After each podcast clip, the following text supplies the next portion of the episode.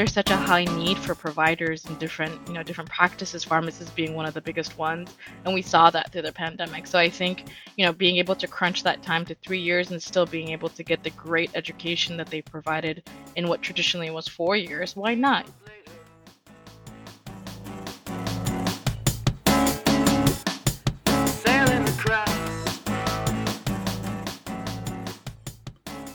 Well, uh, everybody, uh, thanks for joining us again here on The Current, uh, Touro University, California's alumni podcast. Um, I'm Bill, as usual. Uh, haven't changed my name um, anytime soon. Um, the host, as my lucky job would have it. Um, it's a little damp outside. That's good, I guess. We need some rain. Uh, so, wherever you're listening from, Hope you're staying warm, dry this winter. Uh, I'm going to get right into it because our guest is super awesome. Um, and I'm going to do my best to introduce her. Um, she is a uh, graduate of our College of Pharmacy, uh, Hafsa Mojaddidi. Did I get it? Yes, perfect, right on the spot. so uh, you um, you are an alumni of the School of Pharmacy, College of Pharmacy. Um, what uh, uh, just to sort of start out the uh, what brought you to Touro sort of conversation? What um what was it about pharmacy that sort of made you think like, oh, that's what I want to do? Yeah, it's kind of an interesting story because I took the non-traditional route to pharmacy. I was always pretty keen on doing medical school and doing the medical route, and I took a gap year between undergrad and doing my master's, and I met a clinical pharmacist, and I thought, whoa, this is so cool. What does she do? And it's pretty clinical involved compared to those typical pharmacists that we interact with more often, which is in the retail or community setting.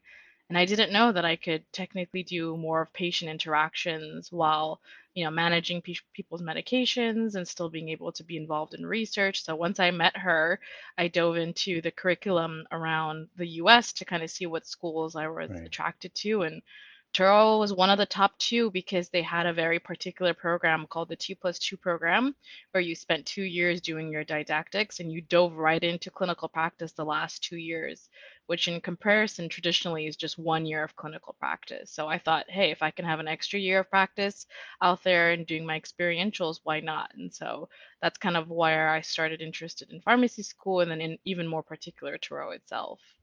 Right.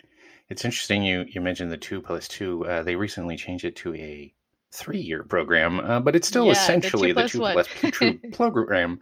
They just smushed it together so uh, students could Yeah. graduate uh, a year earlier. Um, so they're not really missing out on anything that you experienced. Um, they're just doing it faster, um, or or whatever it is. and I think in this realm of where we're trying to be educated faster and being out there and practicing, especially after the pandemic, there's such a high need for providers and different, you know, different practices, pharmacists being one of the biggest ones. And we saw that through the pandemic. So I think, you know, being able to crunch that time to three years and still being able to get the great education that they provided in what traditionally was four years, why not? You know, you save a year and you're back into practice and you're, you're doing the thing in reality instead of spending a year in, in clinical rotations. So I agree. I think it's it's a good change. Yeah, it's uh, tu.edu if you're interested at all. Um, and you should be, um, because as uh, you mentioned, uh, there is a bit of a provider shortage um, that is projected to be widening um, as the years Yeah. go on. Um, and that's something of Touro's kind of prideful specialty is being able to generate loads of primary care providers. Um, and usually that's, um, you know, sort of your traditional doctor. Um, Mhm. and I say traditional because a lot of people don't think pharmacists are doctors, but they are. Uh, they have a doctoral degree. Uh, so, um, but that's that's something that you're you're involved in. Uh, you're you're involved in primary care. I, I know a lot of people like think about the person at the counter at Rite Aid or something or CVS.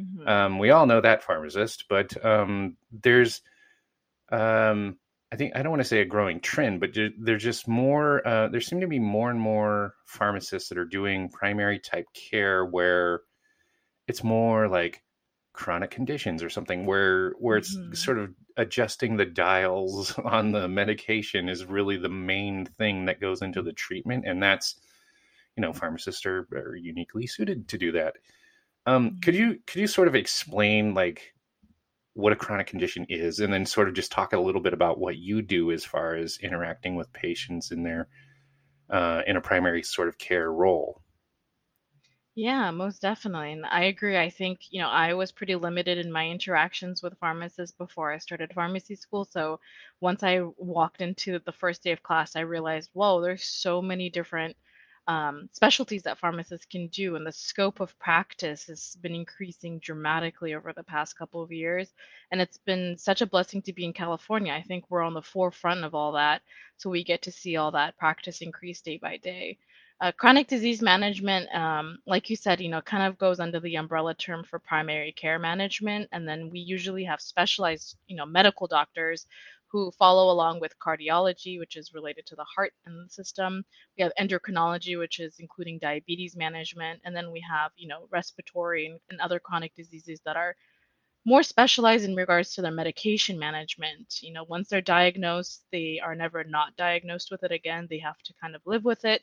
And it's a progressive disease. You know, over time, some days are better than others, but the medications are pretty lifelong usually. And so these patients are dealing with not one, not two, maybe multiple medications for a specific disease, but then they usually have chronic diseases, multiple. And so they're dealing with a, a load of different medications and it becomes a lifestyle. It's not just, hey, I need to take this tablet once a day every day and it'll go away. But no, you know, it, it's progressive. Things can get worse. The symptoms can get, you know, a lot worse than what you expected when you were first diagnosed. So we have not only primary care physicians and specialized physicians, but we have now primary care pharmacists that continue to work with these patients who are dealing with a chronic disease, a lifelong disease, um, and help to manage their medications. But also, it's not just heavily focused on medications, it's also focused on lifestyle, right? Because it's a, a whole bunch of factors that go into a chronic disease to be managed.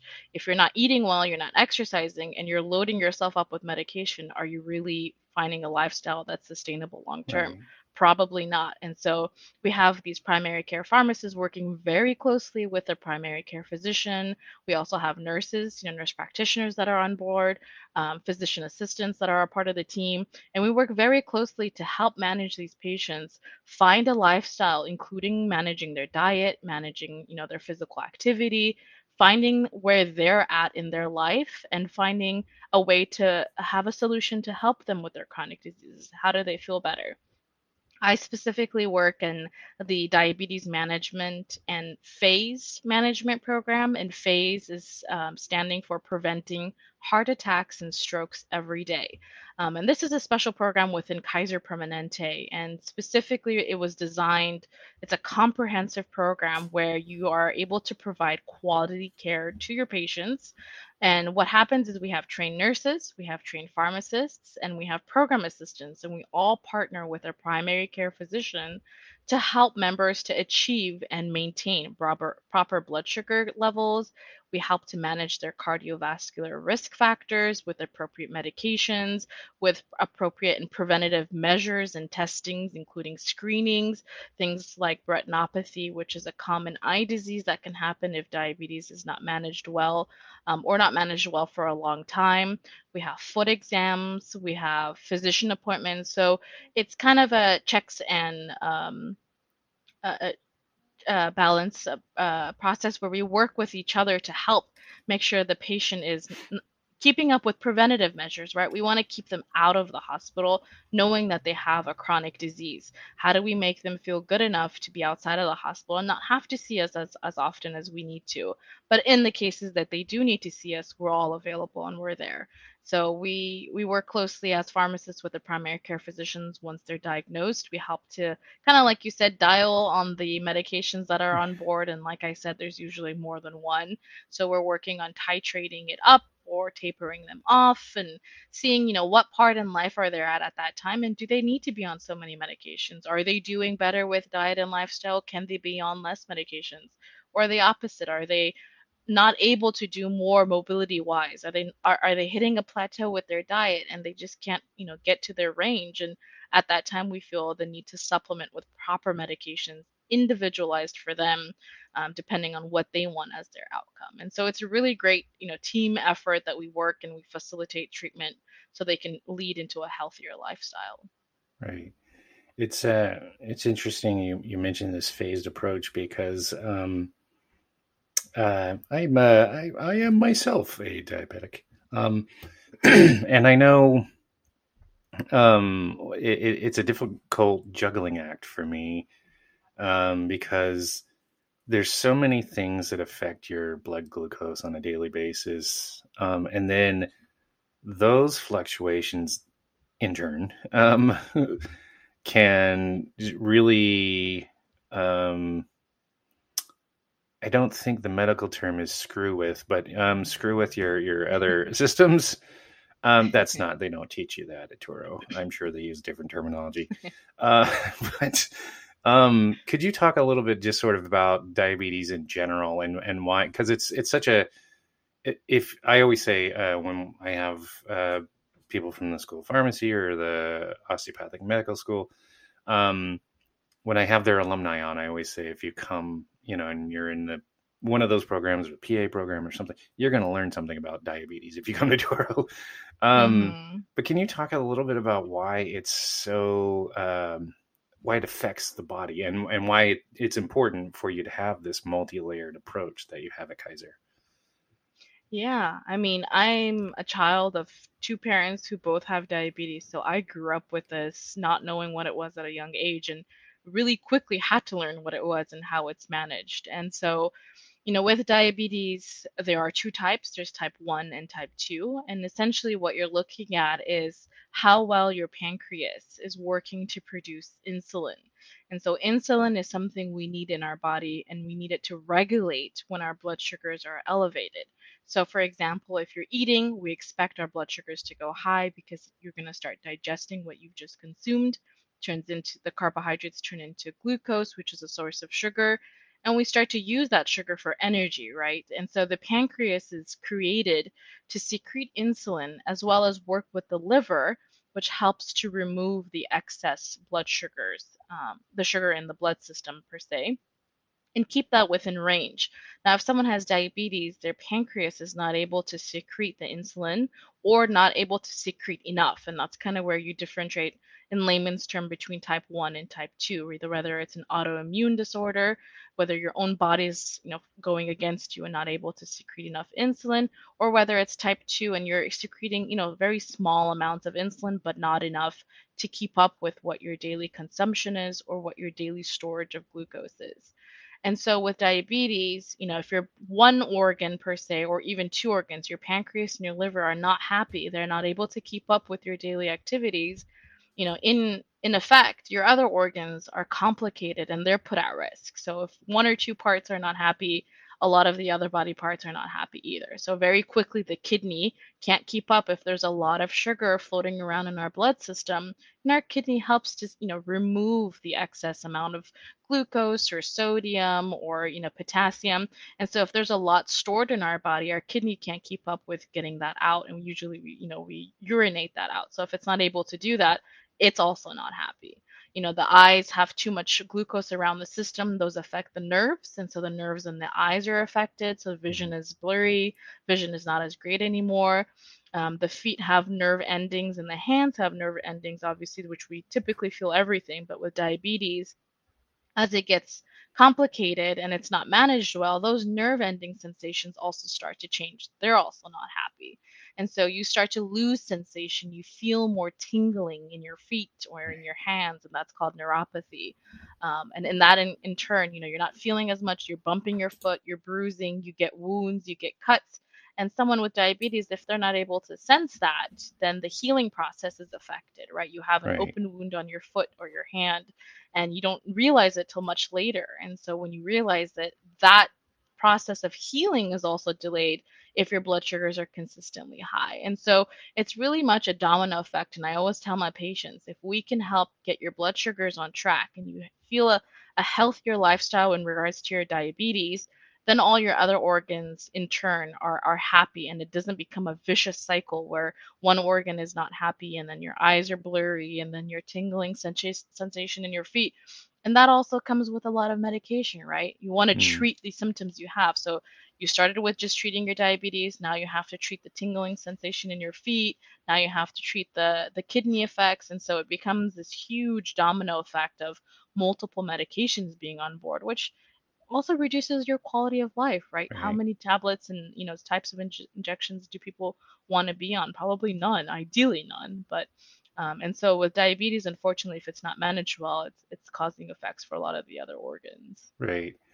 Um, I do want to get into one other little thing uh, in a second um, about uh, your interactions with patients, but one thing I did want to sort of talk about related to that slightly was um, I mean, you're obviously very knowledgeable um, and uh, very um, very good at what you do. Um, thank you, Touro. Um, um, are are people uh, you know like I think when they interact with pharmacists, I think they they think that you're the okay, take this with food person. You know, like uh, yeah. do do people I, I, mean maybe you you probably introduce yourself that way but uh, do people find themselves sort of surprised that we're like, wait, you're not the quote unquote doctor. You're I thought you were mm-hmm. like the don't take more than two of these in a 12 hour period you know like you're you are that person but then you're also this other person and they must be kind of surprised yeah. that you know so much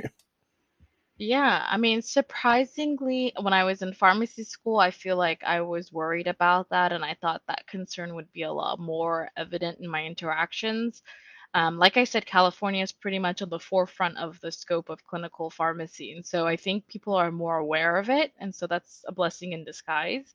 But within Kaiser itself, you know, pharmacists play a huge role in different specialties, even outside of primary care. So a lot of the patients I talk to have interacted with a pharmacist, whether in the acute care, inpatient setting, mm-hmm. or in the in the ambulatory care setting, whether it's for their asthma, COPD, or their congestive heart failure disease, all of which are unfortunately, you know, comorbidities with diabetes. So they've interacted with a clinical pharmacist before um, and so I do introduce myself, like you said, and I think that makes it a little bit easier. But there are quite often interactions where the patients are just still trying to digest, you know, what my role is and if it's really necessary for for them to move forward with me.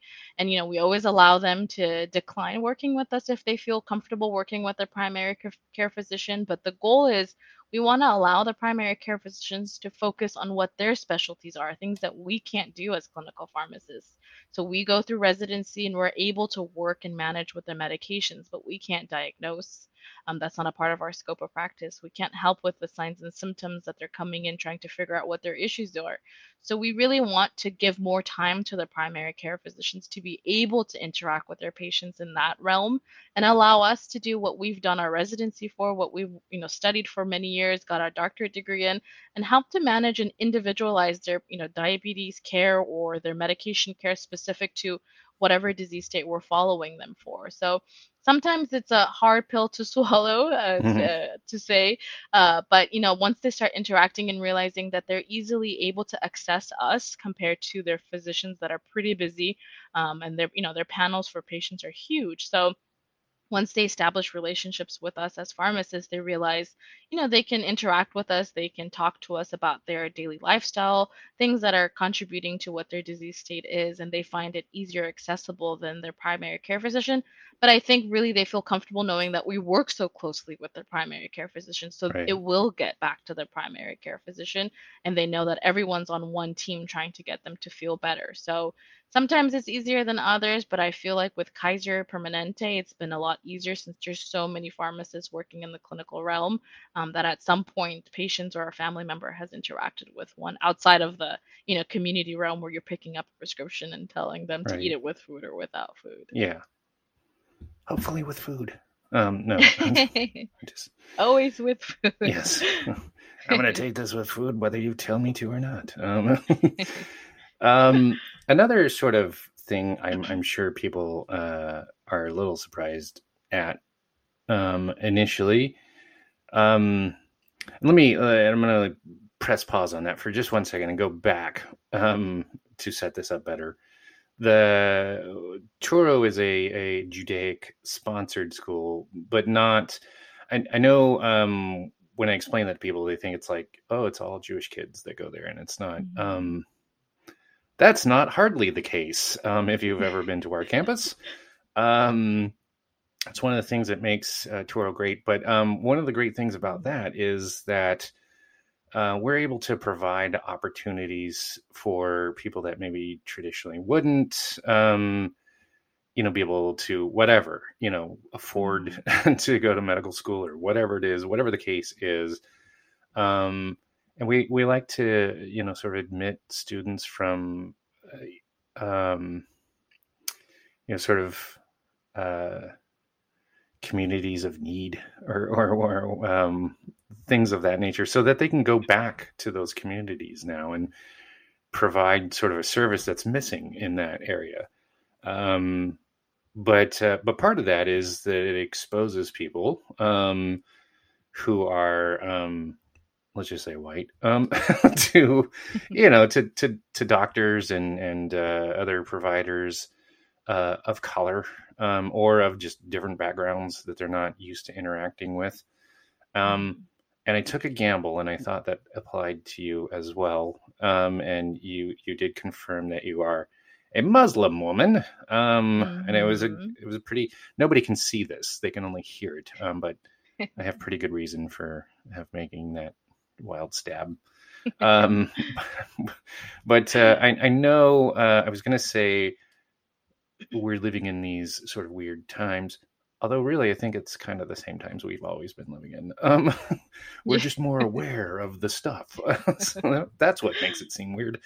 Um, it, it must sort of uh, take like at least for a few people, it must sort of take them back a little bit to sort of interact with you at the first outset, but then, um, then they have to slam on the brakes and reconsider their you know sort of slightly warped worldview when you make them feel better. They're like, oh wait, I I misjudge. It's like a you know a Jimmy yeah. Stewart movie or something that unfolds in front of them. They're like, I was wrong about myself this whole time.